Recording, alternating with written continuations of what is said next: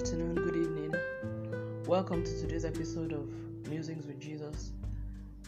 My name is Shala, I am your host. Thank you for joining me.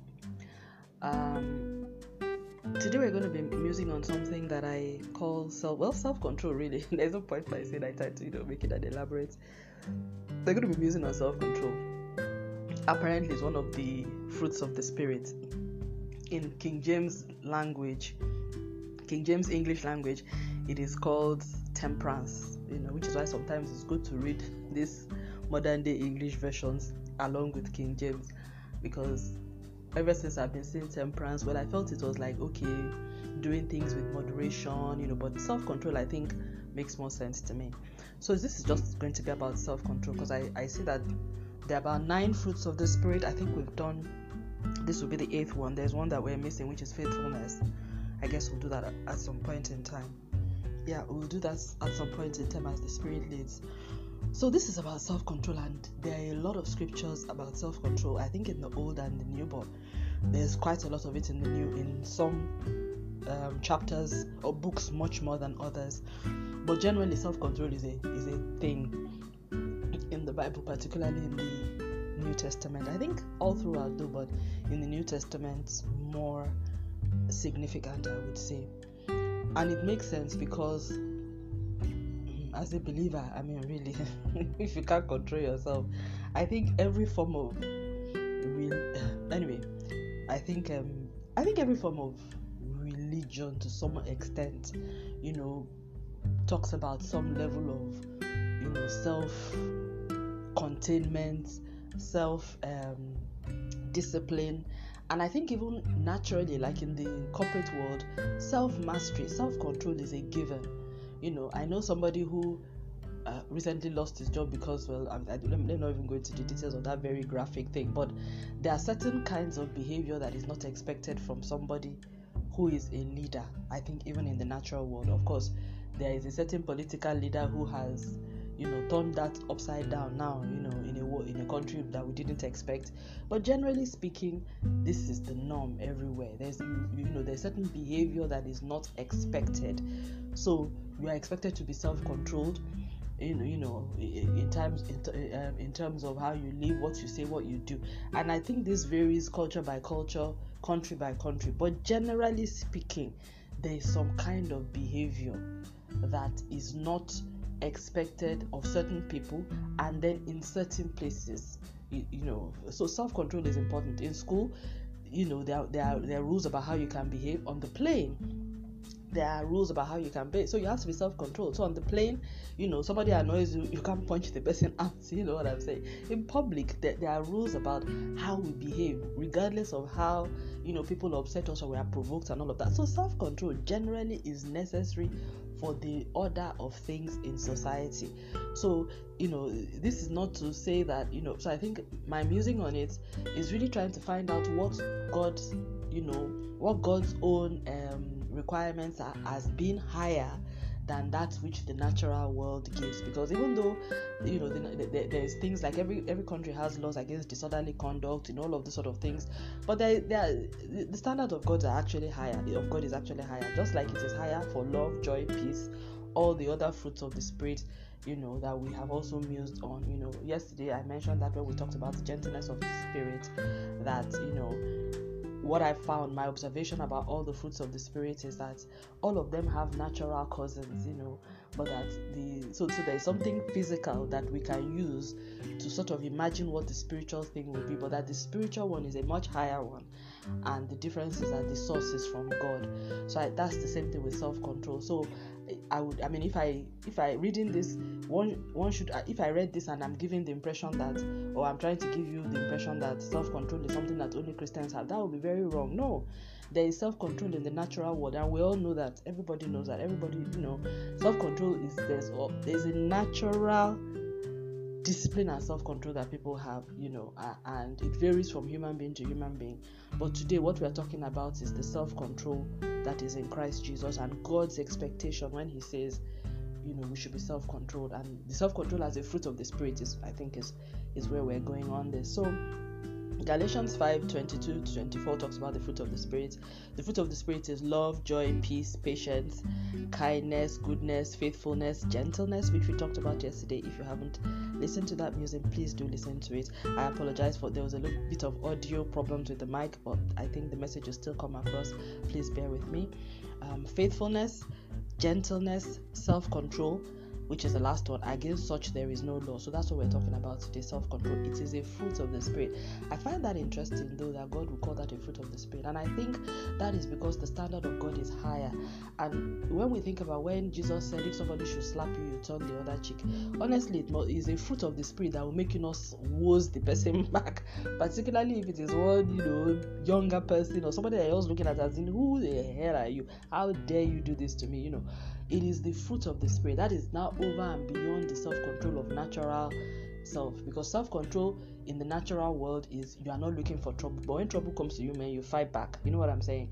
But god's the, the self control that is the fruit of the spirit is the type that says hmm, if not for the love of Christ that constrains me, I know how I will have handled the situation. But because I am a child of God, because I have the Spirit of God, and because I will not lend my heart, my life, my thoughts, my body, my actions to the enemy and to Satan, I will not retaliate or respond in the way in which this has come to me.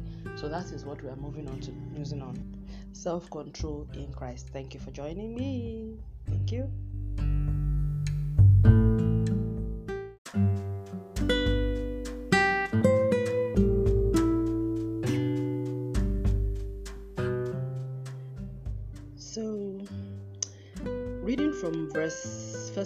4 verse 7. It says, "The end of all things is at hand. Therefore be self-controlled, sober-minded, for the sake of your prayers."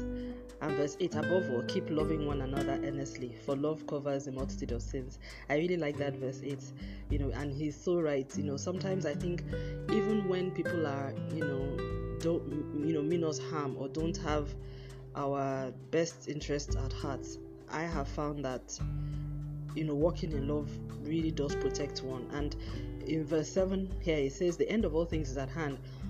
Therefore, be self controlled and sober minded for the sake of your prayers. In other words, so that my prayers will not be hindered, I need to be self controlled and sober minded. And I can testify to this because sometimes when certain things happen, you know, and maybe I say certain things, I find out that the Holy Ghost sort of like goes quiet in my life and it gets to a point and how I'll know is that I'll just I feel he's you know, it's almost like he retreats and then he now makes that now makes me aware that the way I spoke was not really, you know, the way I should have spoken. And then I will have to then repent and then you know make peace with him and all that and see how I make the situation good. So I, I, I do find out actually that you know being you know be, being self-controlled and exercising author I mean control over my words, my thoughts and my actions really has plays a very direct um, impact upon my spirituality. You know the my pre- the presence of god in my life the power of the holy spirit working through me the relationship that i have and how i'm able to hear him and you know just exercise dominion it has spiritual impact. So when peter says here that you know uh, that i need to be self-controlled and sober minded for the sake of my prayers i understand it.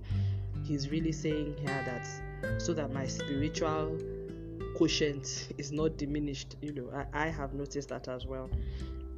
So there is a higher demand, you know, for self control in Christ because of the spiritual um, impacts of what a lack of self control can cause, which is different from, you know, I think natural self control. Because in natural self control, if I lose self control, or you know, there can be impact, but most of the time it's physical things. For instance, I damage a relationship, maybe the way you know I lose respect with certain types of people. One may even lose a job or a promotion, you know. So there may be things like you go and fight in the office, you know, damage your reputation, you know, for, for, for a very long time. But those are natural things, you know, you know, which is, is completely different. But the spiritual loss which can come, particularly if you're a Christian, I think is far more significant, and that's why, over and beyond the natural self control and the natural loss that comes from actually not being self controlled, there is the greater thing, which is the spiritual one. And I think what is even worse is if you know it's because self-control can be many things. It can also be substance abuse you know alcohol and so many other things which can also cause spiritual problems as well as physical problems. So the person's life is messed up. The person's spiritual life is also messed up which is really really very dangerous because then there is nothing that can then repair the one that is lost because you know when, when there's a problem that in fact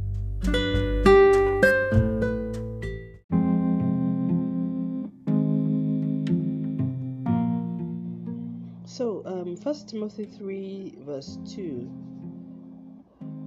says that, um, therefore, an overseer must be above reproach, the husband of one wife, sober-minded, self controlled, respectable, hospitable, and able to teach. So I think this is exactly what we were talking about. Why, and you know, anybody that is a leader, you know, you must be above reproach, and that's what the Bible says. So I think this is the higher standard. It says anybody that will be a leader in the church of God, you know, in, in, as a Christian, you know, in the body of Christ, has to be above reproach. You know, as in his natural life must be without blemish. You know husband of one wife, sober-minded, self-controlled, respectable, hospital and able, hospitable and able to teach. And I think you know this was this is very important because what I'm getting from this is that our lifestyle is very much a part of our Christian testimony. I think a lot of us think that it's just about preaching, going out and doing evangelism, but I actually think that our lifestyles are actually much more of a Christian testimony than even what we say because it is that lifestyle that makes people really know that Christianity is real and that you know God is able to change people and make people good or better versions of themselves, you know. So I think that demonstrating that by living a life that is respectable, that is hospitable, that is self controlled is a much stronger testimony. And you know, I, I think, you know, for me, this is, I, I believe this is speaking to me because I think many times one focus is like me now i'm doing these musings i may now feel okay yes because i do this every day therefore that means i'm living for god and i'm doing something then i drop the music and then i just go about and i talk and i behave anyhow for the rest of the day. Then all of the musings the how many hours you know the hundred and something episodes that's all rubbish it's all crap. Because because if people then live meet me in my day-to-day life and they cannot see any evidence of Christ or the doctrine of Christ in how I live, then you know it's in fact I have even done more damage, and the Lord will not take that kindly with me at all. So Second Timothy 3 verse 2 to 4 says, In the last days perilous times shall come, for people will be lovers of self, lovers of money, they will be proud, they will be arrogant, they will be abusive, disobedient to parents, ungrateful, unholy, heartless, unappeasable, slanderous, without self control, brutal not loving good, treacherous, wow, reckless, swollen with conceit, lovers of pleasure more than lovers of God. So he describes so many things. Said, and that those days they will be perilous. But you know, he says without self-control. Without self-control. Heartless, unappeasable, brutal, not loving good. And now I think, you know, it, it, this is why God says we should be the salt of the earth and the light of the world. So in these last days, God expects that Christians should stand out. He expects that I should stand out. He expects that my life, that people should see that I, I am not a lover of myself. I'm not caught up in the whole, you know, I love myself, you know, selfie, Insta, selfie Instagram, you know, sort of thing, eh, lifestyle. It should be clear to people that I do not, I, I don't, I'm not a lover of money. People should see that in the way I do my work and my profession, that money is not what drives me I shouldn't be proud. I'm not supposed to be proud, and it should be clear to everybody that regardless of who I am and what I have and what kind of status I have in society, that I am not proud. I shouldn't be ungrateful. I shouldn't be unholy. I shouldn't be heartless. I should be very different from what is described in 2 Timothy 3, verse 2 or 4. So I'm expected to have very, very strong self self control as well. Now, in 1 Corinthians 9, verse 25, Paul makes a comparison and, and he says, Every athlete exercises self control in all things, but that they do it to receive a perishable reward, but we an, imperish, an imperishable. So, this is where Paul now says, Look, that even naturally, athletes or people who are striving towards a goal, they exercise self-control. And we see this. I mean, when I read this, I was like, now wow. So there were there were athletes in Paul's time as well, which is what we see in sportsmen today as well.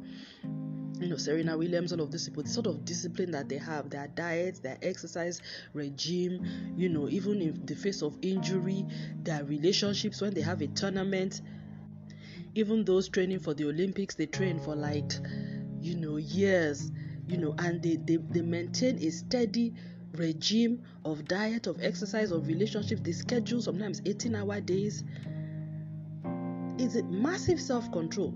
Everything that goes into their mouth is measured, is tested, you know. There is no, they, they, you won't catch them taking anything, you know, just like that.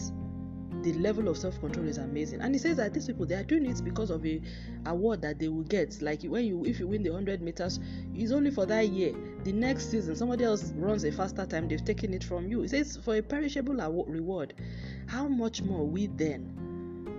that are struggling or striving for a imperishable reward which is in heaven. That's what he's saying here. So we are supposed to i am supposed to exercise more self-control than an athlete exercises. And when i read that i'm like hmm because the kind of I've, I've always wondered about that sportsman um, dedication. I don't think there's anything close to it.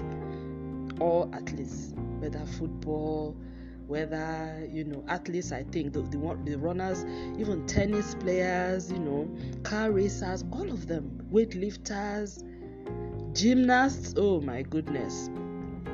Pole vaulters high all of them oh, particularly the athletes i think the ones in fact all all sports people. Basketball whatever it is the level of dedication self-control and discipline is is out of this world and God is saying that our own should be higher than that. Galatians 5:22 to 24 says, okay, yeah, we've read that the fruit of the spirit.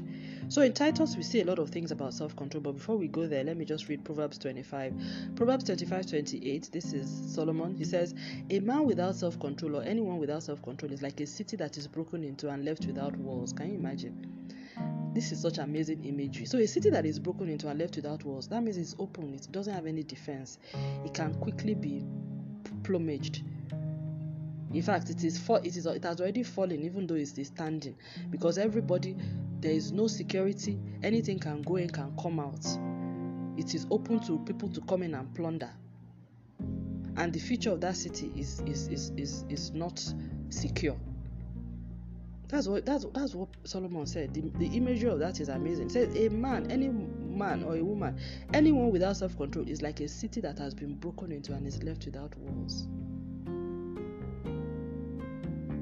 I think anybody that has problem with anger or should really come and read this because why the person thinks he or she is being strong, you are actually very weak. Because you're not in control of yourself. And honestly, anyone that cannot control his or herself cannot control any other thing. You are, not likely to be able to control the outcomes, you know, in your life.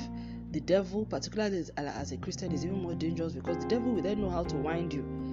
And you know, for me, I mean, you know, if he sees that this this this sort of thing gets me angry, or can quickly get me anxious, or gets me to want to do certain things, then all he needs to do is arrange that temptation to come and meet me and he's very good at it. So a man or a woman without self-control, and it can be self-control in anything, loss of the flesh, loss of the eyes, pride of life. It could be anything. It's like a city broken into and left without walls, completely vulnerable, can be ravaged at any time, can be set up, can be manipulated, can be oppressed. A city broken into and left without walls. That's serious. No defense. That's really serious.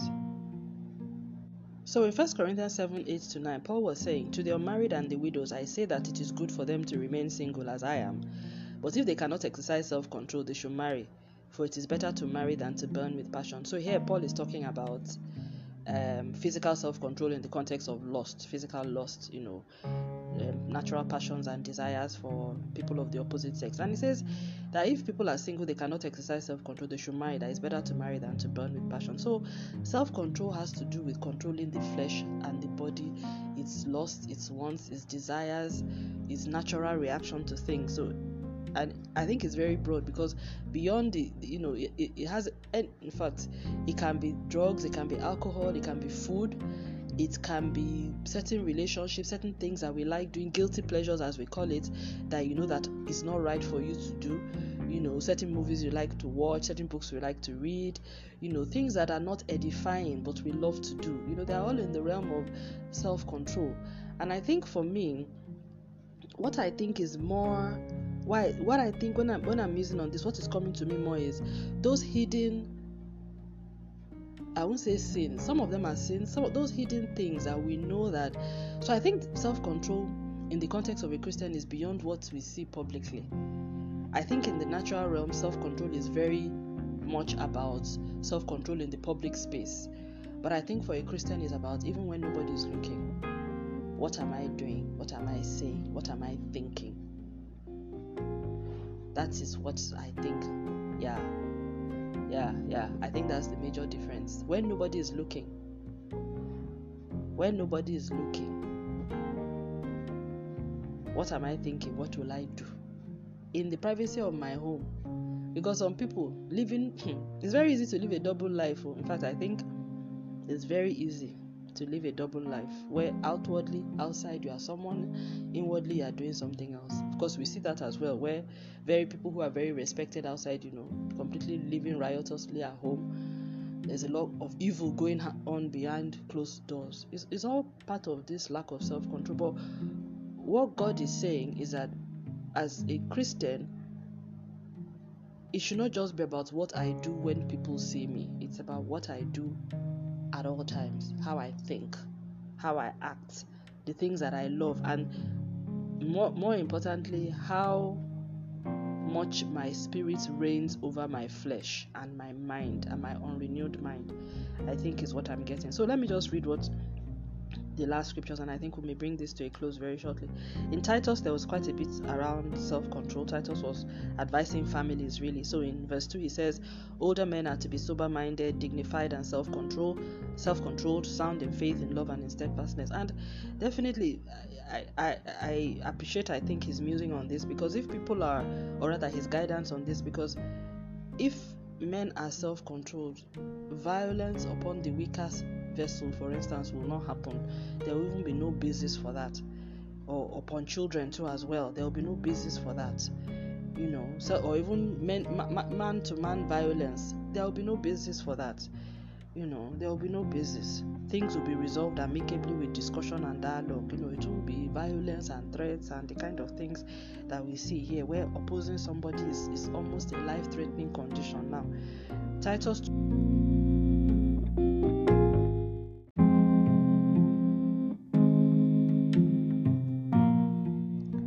So, in closing, Titus 2, verse 5 says, um, okay, let me see Titus 2, verse 12 says, The grace of God teaches us to renounce ungodliness and worldly, worldly passions and to live self controlled, upright, and godly lives in this present age. Yep, and that's what the grace of God does. It tells us to, you know, to renounce ungodliness and to live a self controlled, upright, and godly life in this present time. The advice that Titus gave to young women was that they should be self controlled, they should be pure, working at home, kind, submissive to their own husbands, that the word of God may not be reviled. So, you know, very conscious of the fact that people were looking at the lifestyle of the early church and the Christians to, to really know whether Christ in their lives made them better people. So, Titus had guidance for both you know young women for old women for you know and, and that sort of thing. In titus 2 verse 6 it says likewise urge the young men to be self-controlled. So in the whole of titus 2 it was just guidance for families being self-controlled being self-controlled living upright living a godly life. And in closing second peter verse 1 verse 5 peter's advice to all of us was this and i will take this personally i'll read it to myself. He said shola make every effort to supplement your faith with virtue and virtue with knowledge and knowledge with self control, and self control with steadfastness, and steadfastness with godliness. So, this for me is God's recipe for what it means to be an example of a believer. It's not enough for me to have faith.